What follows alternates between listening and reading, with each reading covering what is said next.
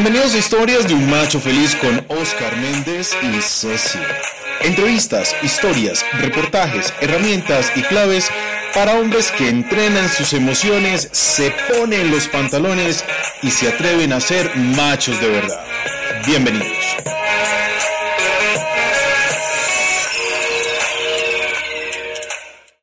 Hola Ceci.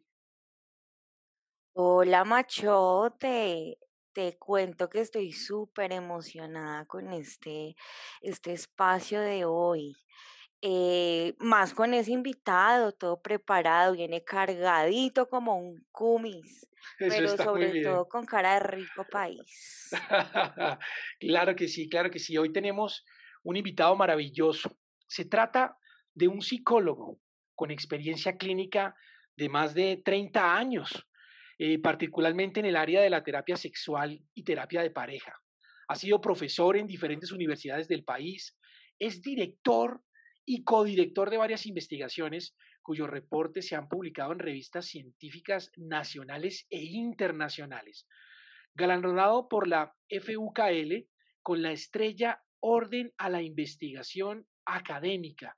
Es un miembro fundador y director general de la Fundación IGEA, institución que, eh, propone para la salud sexual y reproductiva de la población colombiana y por la prevención, tratamiento y rehabilitación de las adicciones tóxicas y no tóxicas para los que tiene en un centro de atención en Bogotá. La institución cuenta con un programa especializado y actualizado para el tratamiento y la prevención de la ansiedad y el estrés y la depresión, autor de 10 libros, entre los más reconocidos, un ensayo sobre la sexualidad, sexualidad inteligente, medio limón o media naranja, maneje sus emociones y el, y el favorito mío, que es nada más y nada menos razones para ser infiel. Le damos la bienvenida al doctor José Ricardo Bateman. Doctor, bienvenido, muy buenas. Muchas gracias y de verdad que con muchísimo gusto por participar con ustedes y disfrutar de este espacio. Gracias, doctor. De verdad que le agradecemos mucho. Para nosotros es un placer tenerlo aquí. y bueno, vamos a empezar en materia. Yo quisiera preguntarle, eh, profe, si me permite decirle, profe, porque ha sido usted uno de los mejores catedráticos en estas áreas, ¿qué significa y cuáles son las características que hacen un buen polvo? Buenísimo, buenísima la pregunta.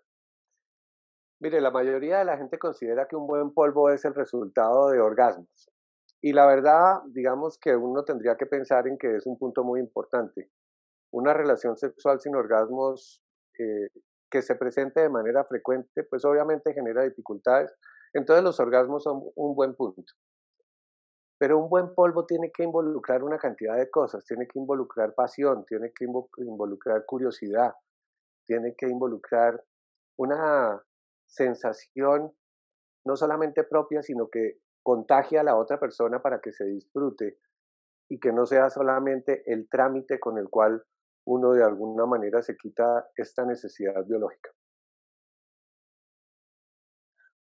Profe, imagínese que yo ayer estaba reunida con mi combo de amigas tomándonos un delicioso y calientico café y nos pusimos a hablar del tema. Y resulta que atendiendo un poco a lo que, lo que estás eh, abordando, nuestras amigas se nos dividen en dos, como en dos secciones del concepto de qué es el buen polvo entonces nos vamos unas por el lado emocional, hablamos de la conexión, de lo energético, de lo místico mágico, de los acuerdos, de lo importante de la comunicación, la creatividad, el placer, pero entonces otras se me van para el otro lado. ¿Sí? Entonces hablamos de, de las que les gusta ir al cielo, pero también al infierno a la vez, las que hablan de un buen tamaño, de una buena forma, de un buen color, pero además lo que tú decías, del tema de los orgasmos, de las que son multiorgásmicas, de, de, de los hombres que aprenden a identificar una eyaculación femenina, del calentamiento, la estimulación, la fuerza. Imagínese ese combo de amigas. Entonces me surge una pregunta, profe, porque yo sé que voy a aprender un montón. ¿Qué es ser un mal polvo? Ceci, la verdad es que todas esas cosas que mencionaste ameritarían, mejor dicho, varias reuniones porque son muchos puntos críticos. Mira, voy a contestar de última tu pregunta porque quiero eh, aprovechar todo lo que mencionaste. La sexualidad debe ser una forma particularmente sublime de comunicarse en una relación de pareja. Una sexualidad en la cual no hay amor, no hay afecto, es una sexualidad de trámite, es una sexualidad eh, absolutamente básica, biológica. Entonces es muy importante que en una relación haya de alguna forma un sentimiento, porque es que si no, esto agota de una manera tremenda muy rápidamente y por supuesto se puede convertir en una relación eh, en la que se sienta mucha soledad, en la que se sienta mucha frustración, porque no es satisfactoria una relación sexual o una vida sexual en donde no hay afecto, en donde no hay ese sentimiento que hace que la vida sexual sea la forma más sublime de comunicación entre dos personas que se quieren.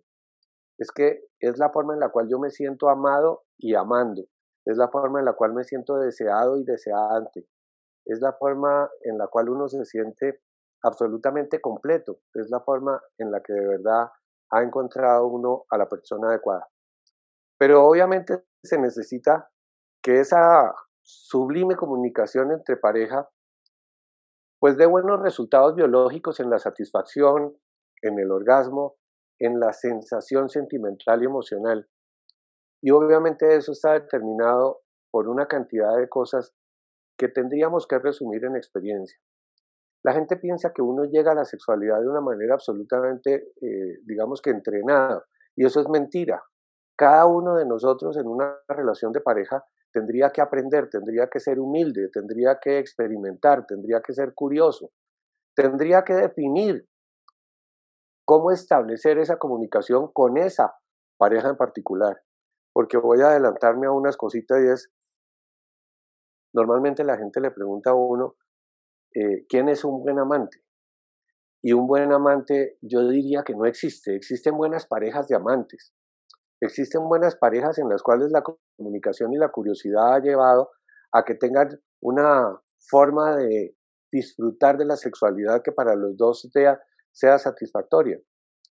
Pero si uno no es curioso, si uno tiene todas estas prevenciones, tabúes, la sensación de que el sexo es pecado, sucio, Todas esas cosas con las cuales a muchos de nosotros nos criaron, obviamente vamos a tener dificultades y rápidamente la sexualidad se va a volver insatisfactoria, hastiante.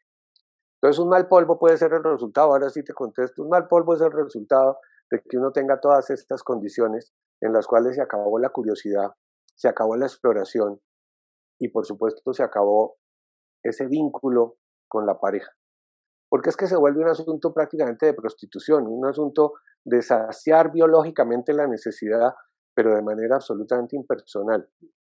Eso, de hecho, es un mal polvo. Un polvo bueno no puede ser en prostitución, un polvo bueno no puede ser en una situación en la cual el vínculo no se da. Y no se trata de ser moralistas, no se trata de ser eh, eh, románticos, no. Lo que pasa es que la sexualidad humana es totalmente diferente de la sexualidad del resto de los animales. En el resto de los animales, con algunas pocas excepciones, la sexualidad reproductiva, para nosotros la sexualidad recreativa, es un espacio de comunicación, es un espacio de entretenimiento, es un, un espacio de disfrute. Y además de eso, es un espacio para fortalecer nuestro sistema inmunológico porque una buena relación sexual, una buena vida sexual determina fortaleza de nuestra, eh, de nuestra condición de, de, salud, de salud física y de salud mental, porque para las dos cosas la sexualidad es absolutamente fortaleciente. Excelente, profe. Yo lo escuchaba, profe, y creo que usted acaba de hacer, a dejar una herramienta para el programa. Usted acaba de hacer un polvómetro. Usted acaba de darnos unas características maravillosas y una medida eh, mágica para poder entender bien qué es ser un buen polvo y qué es ser un mal polvo. Y a qué se refiere como tal el polvo y la sexualidad, que va más allá, que va más allá de simplemente el acto sexual, sino la conexión en la pareja. y, es, y fue maravilloso, ¿verdad? Le agradezco mucho la claridad porque para nuestros machos van a entender muy bien esto. Y le quiero hacer una pregunta relacionada a esto.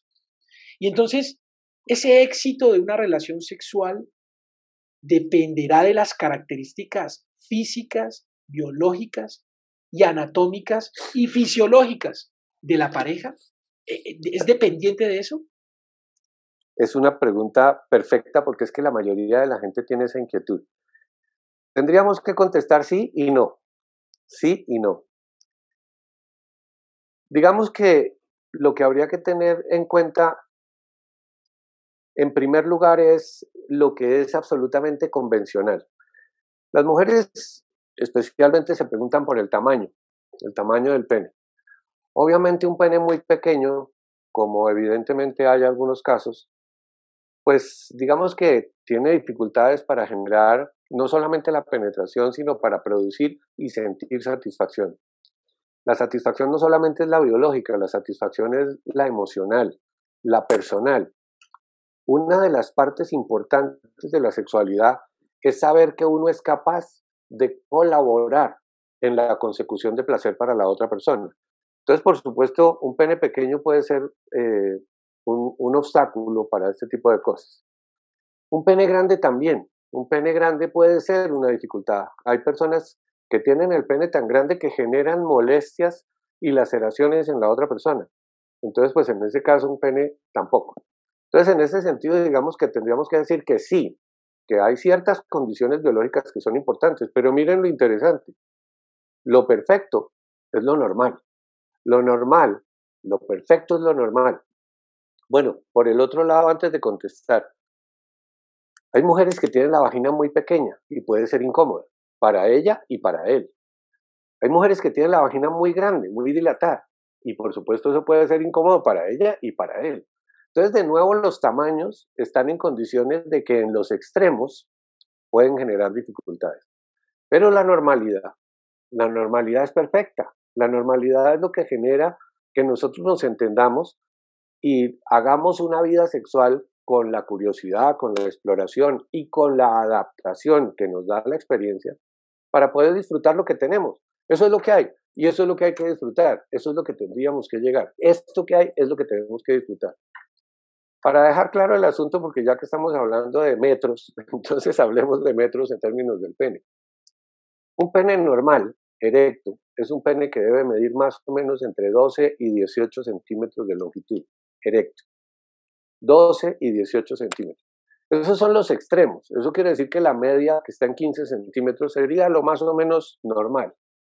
¿Qué quiere decir normal? Porque es que la palabra, la mayoría de la gente la utiliza de manera inadecuada. Normal no quiere decir que sea bueno, normal quiere decir que es frecuente. Es la norma. O sea, normal es la palabra que viene de la norma. La norma es que la mayoría de los hombres pueden tener un pene del orden de 15 centímetros. Si tiene de 14, pues hombre, no importa. Si tiene de 13 o de 12, no importa. Si tiene de 16, 17, 18, no importa. Está en más o menos lo normal. Hay que aprender a utilizar. Hay que aprender a utilizar. Y en ese caso tenemos que decir, entonces la técnica sí influye para ambos. Y la técnica está determinada por el conocimiento de su respuesta sexual y de la respuesta sexual de su pareja. Voy a hacer una aclaración anticipada también. Un hombre o una mujer no son en absoluto buenos amantes. Repito como antes que no hay buenos amantes sino buenas parejas de amantes. ¿Qué quiere decir eso? Yo podría ser un excelente amante con A, y podría ser el peor amante del mundo con B. Y lo mismo para cualquiera otra. ¿Por qué? Porque es que las parejas necesitan adaptación, necesitan sincronización, necesitan conocimiento. Y obviamente las individualidades a veces no cuadran y hay que aceptarlo. Mi individualidad sexual y la, y la individualidad sexual de mi pareja circunstancial puede que no cuadre. Y entonces nos va muy mal. Y tenemos un polvo terrible, o sea, catastrófico. Mientras que hay otras situaciones en las cuales es un asunto en el cual, como decían, vamos al cielo, vamos al cielo y vemos estrellas y nos encontramos con cosas espectaculares. Entonces miren que la sexualidad es un asunto en el que uno tiene que aprender. Yo, yo vuelvo a la idea de que uno tiene que ser humilde en la sexualidad, uno tiene que ser humilde. uno encuentra en una relación de pareja la posibilidad de explorar, de curiosear, de conversar, de dialogar, de conocer de la otra persona cuáles son esas imaginerías alrededor de lo que puede ser el disfrutar la sexualidad. Y miremos qué se puede lograr. Yo tengo eh, unos escritos adicionales a los libros en donde, por ejemplo, uno de mis escritos es ética sexual de pareja.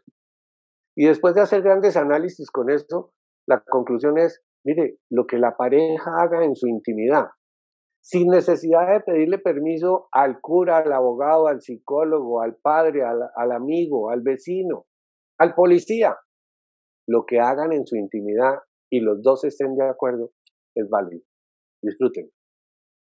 Pero ¿cómo saberlo? Tienen que explorar, tienen que hablar, tienen que mirar, en algunos casos aventurarse. No nos gustó, o a uno de los dos no le gustó, listo, no lo repitan. Ah, les gustó a los dos, excelente, disfruten. ¿De acuerdo? excelente, excelente, excelente. Sin interferencias de terceros. No, qué bonito. De verdad que qué bonito eso y qué chévere, porque a nuestros machos les da esas herramientas para que puedan comunicarse con su pareja. Qué bueno. Debe qué bueno. Así Debe hacer. Qué bueno, qué bueno. Profe, entonces, eh, muy atenta claramente eh, a, todas estas observaciones para ver si mis amigas aprenden un poco más. Eh, el placer, mis amigas, mis amigas. Sí, sí, sí. Yo, estoy en clase, yo, yo estoy en clase. Ay, sí, sí, sí. Y que está fuera del país. Sí, sí, lejos. Profe, ¿el placer está solamente en los, en los órganos sexuales y el orgasmo? Esa pregunta es espectacular. Miren ustedes que con frecuencia uno escucha, y es cierto, que nuestro músculo sexual es el cerebro. O sea, el mejor músculo sexual es el cerebro.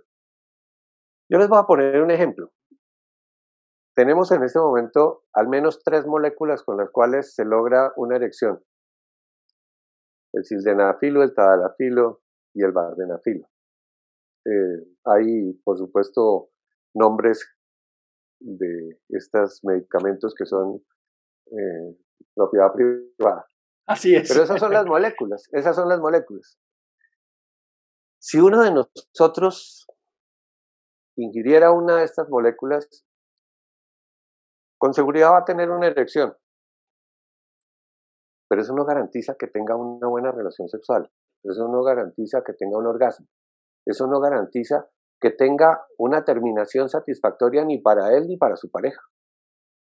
Precisamente por el hecho de que la molécula de la que estamos hablando, literalmente lo que hace es, listo, yo me encargo de producirle una erección, usted verá qué hace con ella.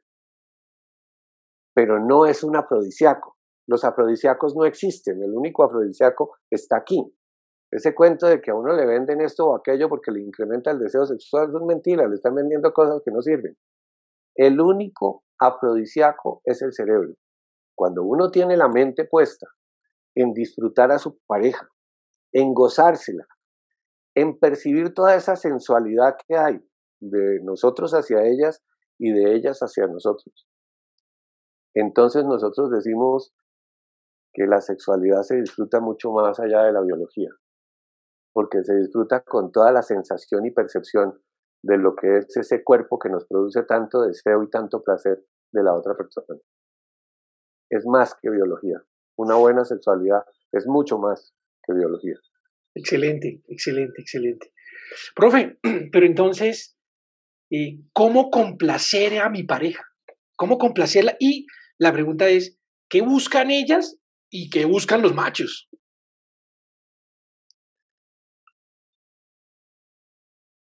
Hay dos respuestas para eso.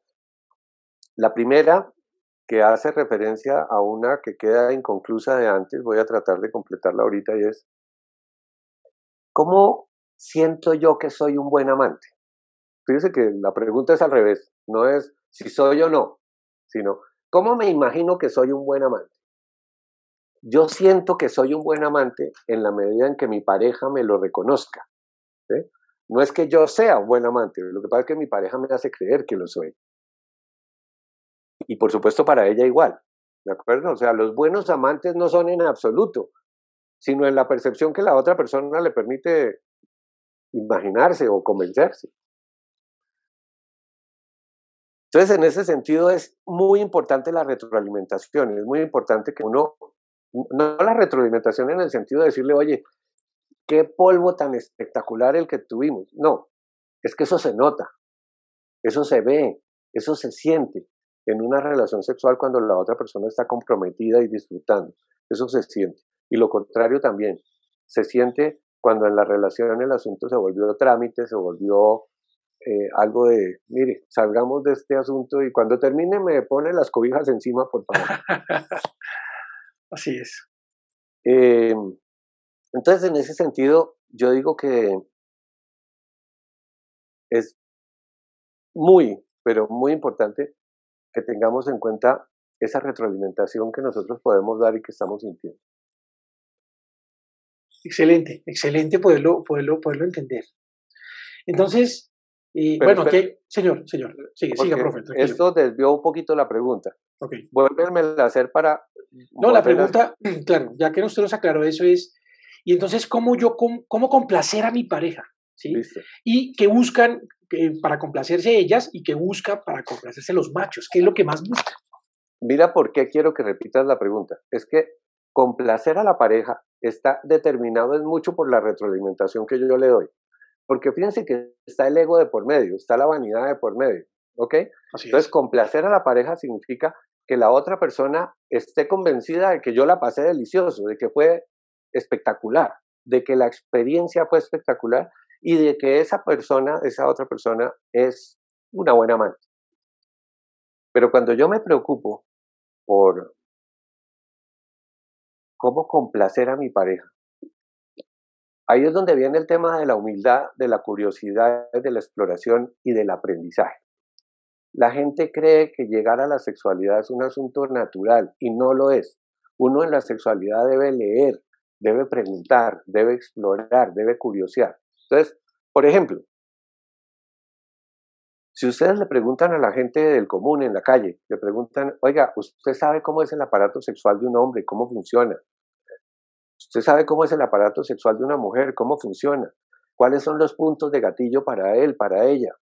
¿Qué es aquello que puede determinar que una persona sienta que la relación sexual está funcionando? Y fíjense que en este caso ya es un asunto biológico que responde mucho más directamente a tu pregunta. Yo quería hacerle más énfasis a la otra parte, pero esto es súper importante. Cada uno de nosotros tiene que saber cómo funciona el aparato sexual de la otra persona y el propio, pero eso requiere exploración. Me voy a retirar un momento de la pregunta para contarles una anécdota. ¿Qué, ¿Qué, características tienen las personas que asisten a terapia sexual? En principio, la primera característica es que son personas que han sido criadas con restricciones, con condiciones de pecado, con condiciones de suciedad, con condiciones de prevención respecto de la sexualidad y que por tanto su sexualidad privada ha sido muy pobre. Yo les diría, es muy poco probable que alguien vaya, por ejemplo, por anorgasmia.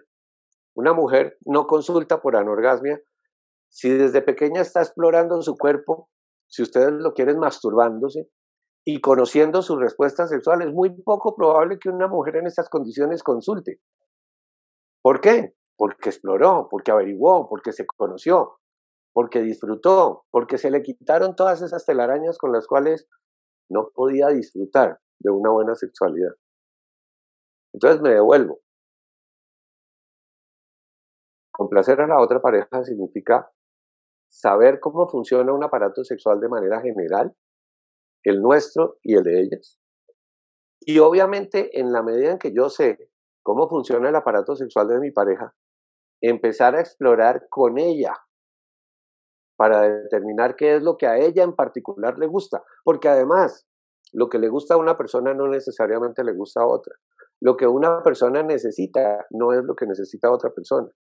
Por eso la pareja debe adaptarse, por eso la pareja debe explorar. Y por eso no hay buenos amantes, por eso hay buenas parejas de amantes. Wow, excelente conclusión, qué chévere, qué chévere, qué chévere esa conclusión y me gustó mucho, me gustó mucho entenderlo, entenderlo así. Bueno. Hay una pregunta, hay una pregunta, profe, eh, que quiere hacerle Ceci. Que es de las difíciles. A ver. Yo estaba pensando, porque imagínense, este ya no son mis amigas, es mi vecina, profe.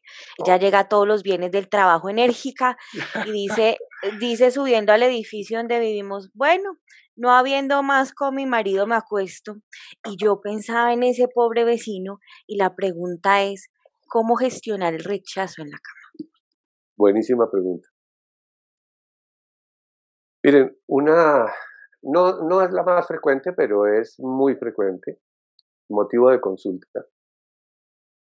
El, el tema, yo lo voy a llamar más que rechazo, diferencias en la frecuencia. Hay personas, usualmente hombres, no siempre, pero usualmente hombres, que quieren tener una vida sexual muy activa, muy frecuente. Y hay otros que quieren tener una vida sexual pues mucho menos frecuente. En una pareja, cuando tenemos a un hombre que quiere hacer el amor una, dos o tres veces al día y resulta que su esposa quiere o su pareja quiere hacerlo una vez al mes, pues obviamente vamos a tener un problema serísimo de frecuencia, que obviamente va a concluir en rechazo, porque en la medida de la insistencia de aquel que tiene una frecuencia mayor, obviamente se va a encontrar con la, con la negativa y el rechazo de la otra persona. Hay una dificultad tremenda porque digamos que teóricamente lo que habría que hacer sería negociar, o sea, se da usted un poquito para menos y por el otro lado se da usted un poquito para más, de tal manera que pudieran encontrarse tal vez en la mitad. Entonces, en lugar de hacerlo tres veces al día, háganlo tal vez cinco veces al mes. Entonces se dio él y se dio ella el rechazo tiene que manejarse desde la perspectiva de la individualidad, o sea, uno tiene que entender que la vida sexual no puede ser obligatoria, la vida sexual no puede ser tarea.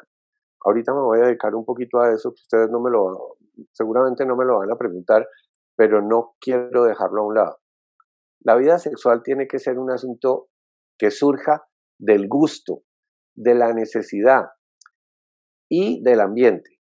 Miren ustedes que muchas mujeres, especialmente, se quejan de que la sexualidad con su pareja es el resultado de que en algún momento la televisión que están viendo entró en una propaganda y él se le bota encima, sin previo aviso.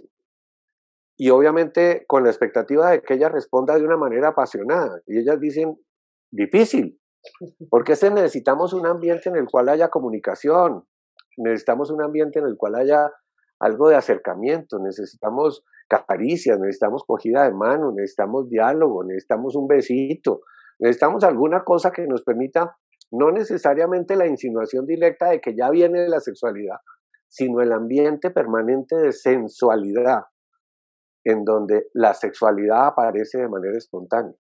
No sé si eso eh, sea claro. un ambiente en el cual, hombre, nosotros nos comunicamos de una manera en la cual nos estamos cogiendo la mano, nos damos un abrazo, nos damos un beso, nos tocamos sexualmente, nos insinuamos. Pero eso no quiere decir que terminemos en una sexualidad ya, en una relación sexual, pero favorece y facilita la aparición. Entonces, la negativa tiene que ser el resultado, o el manejo de la negativa tiene que ser el resultado de entender que la frecuencia de una persona no necesariamente es la mía y tenemos que negociarla tenemos que negociar. La negativa es un derecho, no se les olvide. La negativa es un derecho. Yo no tengo la obligación de ceder a una relación sexual cuando a mi pareja o a quien sea se le ocurra. Yo debo tener el derecho de decir no quiero en este momento.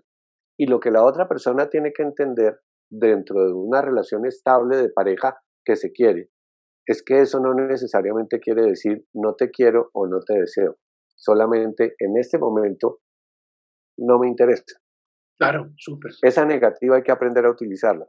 Y es importante que se haga con intermediarios. En esto, cuando hay una problemática de pareja, con rechazo por las insinuaciones de uno y otro, porque es que a veces no crean que es el hombre el que insinúa con más frecuencia, a veces hay mujeres, y les confieso que es más grave el asunto cuando la mujer es la de más frecuencia que el hombre es más complicado. Mis amigas, mis amigas.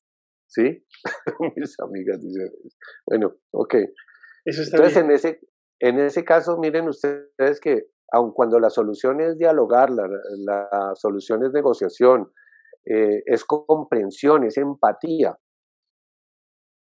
ese proceso debe darse con acompañamiento psicológico porque una de las cosas complicadas que tiene la sexualidad es que cuando hay alguna inquietud en pareja sobre sexualidad, la propuesta de diálogo con frecuencia se interpreta como queja o crítica. Y eso termina en un problema. Entonces, nosotros decimos que es más fácil cuando hay un intermediario, un sexólogo, que pueda transmitir, parafraseando, y que no genere impacto sobre la otra persona de manera crítica. Entonces, en ese sentido, la recomendación es que si lo están viviendo, si ese es el problema, si no lo han podido solucionar en los intentos de diálogo privado, esa negociación tienen que hacerla con acompañamiento. Pero el propósito es llegar a la comprensión, a la individualidad, a la aceptación de que no hay obligación, que es uno de los temas complicados respecto de lo que ustedes están manejando, porque muchos hombres machistas consideran que la mujer debe estar disponible a su necesidad para saciar su deseo sexual.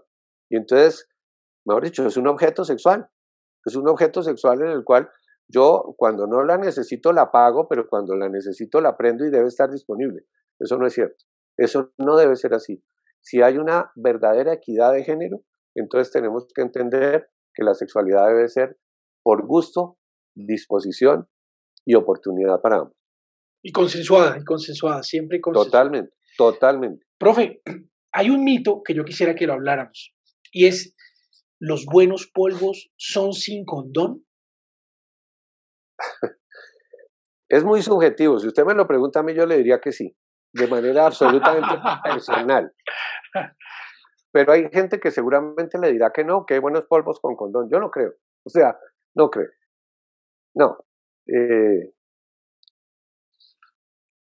o sea, la sensibilidad, la fricción, la experiencia, incluso todo el procedimiento, porque es que el solo hecho de interrumpir cualquier cosa para colocar un condón, pues hombre, yo he escrito dentro de mis blogs, he escrito que definitivamente el condón uno no lo debía utilizar. Lo que pasa es que ese escrito está respaldado por todo un proceso teórico. Yo digo, yo digo lo siguiente, si me permiten la respuesta larga. Yo le digo al condón no. Lo que pasa es que inmediatamente me saltan y me dicen, pero entonces las enfermedades de transmisión sexual, pues los embarazos no planeados. Y yo le digo a la gente, es que la sexualidad no tiene que ser circunstancial, tiene que ser trascendental. La sexualidad tiene que ser un asunto planeado, planeado en el sentido de prever las consecuencias que yo no quiero. Yo quiero futuros deseables con mi sexualidad. Y obviamente en ese sentido, no se trata de que a la primera oportunidad que tengo, entonces se me apareció una vieja con la cual yo puedo tener una relación, entonces cargo un condón entre el bolsillo para no perder la oportunidad.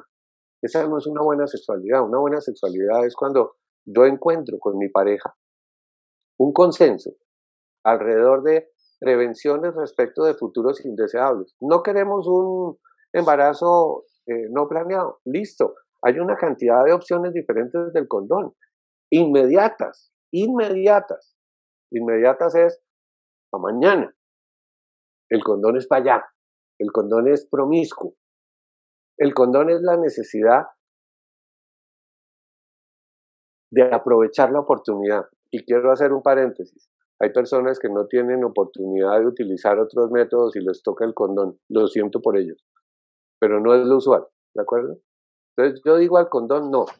La, la relación sexual debe ser una relación en la cual yo conozco a mi pareja. Sé que no tiene infecciones de transmisión sexual, es una persona sana sé que no queremos un embarazo no planeado y por lo tanto vamos a tomar medidas para que no se presenten esas situaciones, pero no condón. Para eso hay otras opciones. Muy bien, y ese es, y ese es el mensaje. O sea, una buena sexualidad es de, con una pareja que se tenga que haya una proyección, a conciencia y a proyección. Por eso es que el profe recomienda no el condón. Pero si usted macho... Y no de oportunidad. Y no de oportunidad. pero si usted macho decide que no ese es su camino, pues no va a formarse para tener una pareja estable como la que estamos proponiendo en este escenario, pues el condón es. Ahora, el profesor, el experto dice, no es lo mismo, claro que no es lo mismo, pero será una alternativa que tendrá que usar. Tendrá, y cuando usted tenga una pareja estable, una pareja de proyección, de futuro, de diálogo y conversación, donde se pueda planear y proyectar, bueno, ahí tendrá usted la oportunidad de no usar el condón y usar otros métodos que un experto nos está diciendo que se pueden usar para que tenga una relación sexual más, más disfrutable, más exótica, más, natural, más, natural, más natural, que es la palabra. Yo se lo voy a resumir. Para todos aquellos, cualquiera que sea la razón por la cual estén utilizando condón, lo siento. Lo siento. Hay que invitarlos a tener relaciones duraderas y proyectadas, como dice el profe. Exactamente. Responsables, porque es que la responsabilidad no es asumir las consecuencias, la responsabilidad es anticiparlas y controlarlas para que tengamos futuros deseables. Eso es responsabilidad. Ok, muy bien, muy bien. Eh, bueno, ya usted nos ha dado muchas, muchas respuestas maravillosas. Eh, y de muchas preguntas que teníamos. Eh, pero hay una de otro mito que yo quisiera tocar. Yo quisiera tocar esta, este mito porque me parece maravillosa, y sobre todo para los machos que pensamos. Para ser un buen polvo, debo comportarme como un actor porno, como un Nacho Vidal y como todos esos actores pornos. Tiene que ser así, tengo que comportarme o, o tratar de, de, impactar o impresionar a mi pareja como un actor porno, inventarme poses y, y, hacer eso para, para impactarla? Facilísima respuesta, depende de la pareja. Hay parejas a las que les interesa y por supuesto, vale. Si no les interesa, pues no importa. Es que actuar como actor porno es solamente uno de los ejemplos en los cuales hay unas variedades tremendas en la forma como las parejas disfrutan su sexualidad. Mire, hay parejas que viven su sexualidad con juegos de roles. Juegos de roles. Listo, disfrútenlo. Y eso no quiere decir que tenga que ser un actor porno. Entonces, eh, para eso existen las prendas de vestir. Incluso en uno de mis blogs hablé sobre moteles temáticos. Entonces hay moteles en los cuales usted llega y la habitación está organizada para que parezca un hospital. Y entonces usted está con la enfermera y los dos se visten de paciente y enfermera o está la habitación dispuesta como si fuera un aula de clase, y entonces la, la clásica, eh, ¿cómo se llama? La, fetiche, fetiche, o el deseo, o la ilusión. Sí, entonces, mire, cada uno... La colegiala. Eso, la colegiala, listo, excelente, con el profe, con el profe. eh, o el colegial con la profe, que es, espectacular, claro. claro. Eh, entonces, fíjense que en ese sentido, actuar como un actor porno es solamente una parte de todas esas opciones que hay para que una pareja viva en privado, en su intimidad, su sexualidad. Y si quieren juegos de roles de ese estilo, excelente, disfrútenlo. Pero eso no quiere decir que todo el mundo lo necesite. Hay gente a quien ni siquiera se le ocurre, no lo necesita. Hay gente que inclusive puede verse afectada, impactada y obviamente bloqueada por una actuación demasiado histriónica. Entonces, todo eso es aquello que debe descubrirse en la exploración para adaptar la pareja. Oh, muy bien, qué chévere, de verdad que ha sido el tema maravilloso. De verdad que le vamos a pedir, profe, que nos dé otro espacio más adelante para completar muchas cosas que quedaron en el tintero, porque ha sido, ha sido esto maravilloso y de un gran aprendizaje, sobre todo para los machos que no se atreven a preguntar, porque como usted bien lo dice, eh, hemos creado, hemos, nos hemos criado en una sociedad en la cual el sexo ha sido un tabú, eh, educativo sobre todo, eh, y que no han logrado, no hemos logrado cambiar eso y no hemos podido hablarle a nuestros hijos claramente de sexo. Y ya cuando crecemos mucho menos y empezamos a tener una educación sexual única exclusivamente cuando tenemos parejas y empezamos a tener parejas sexuales. Y por eso hay un deseo que yo quería preguntarle, porque usted estaba hablando de todos estos fetiches, de estos sueños que tienen los machos jóvenes, y es tener eh, mujeres mayores, ¿sí? Para, que, para aprender a ser buenos amantes, para ser buen polvo. Entonces siempre es ese deseo y esa relación eh, cómo se convierte, cómo funciona, cómo funciona porque pues obviamente en la cama maravilloso de una mujer mayor con un hombre joven, vigoroso, pero cómo funcionan esas relaciones y cómo se pueden vincular adecuadamente esas relaciones, profe. Mire, hay dos fetiches en ese sentido, ya que menciona uno, le voy a mencionar el otro.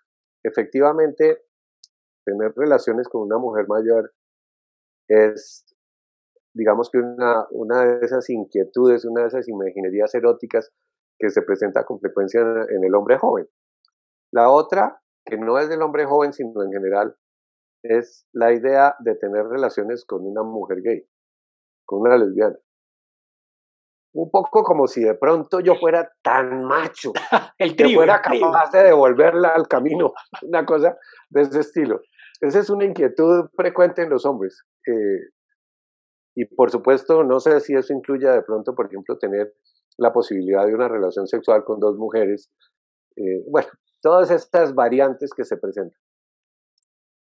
Estas relaciones normalmente no funcionan durante mucho tiempo, son, son relaciones que generan un éxtasis muy rápido y obviamente también un desenlace y una decaída muy rápida.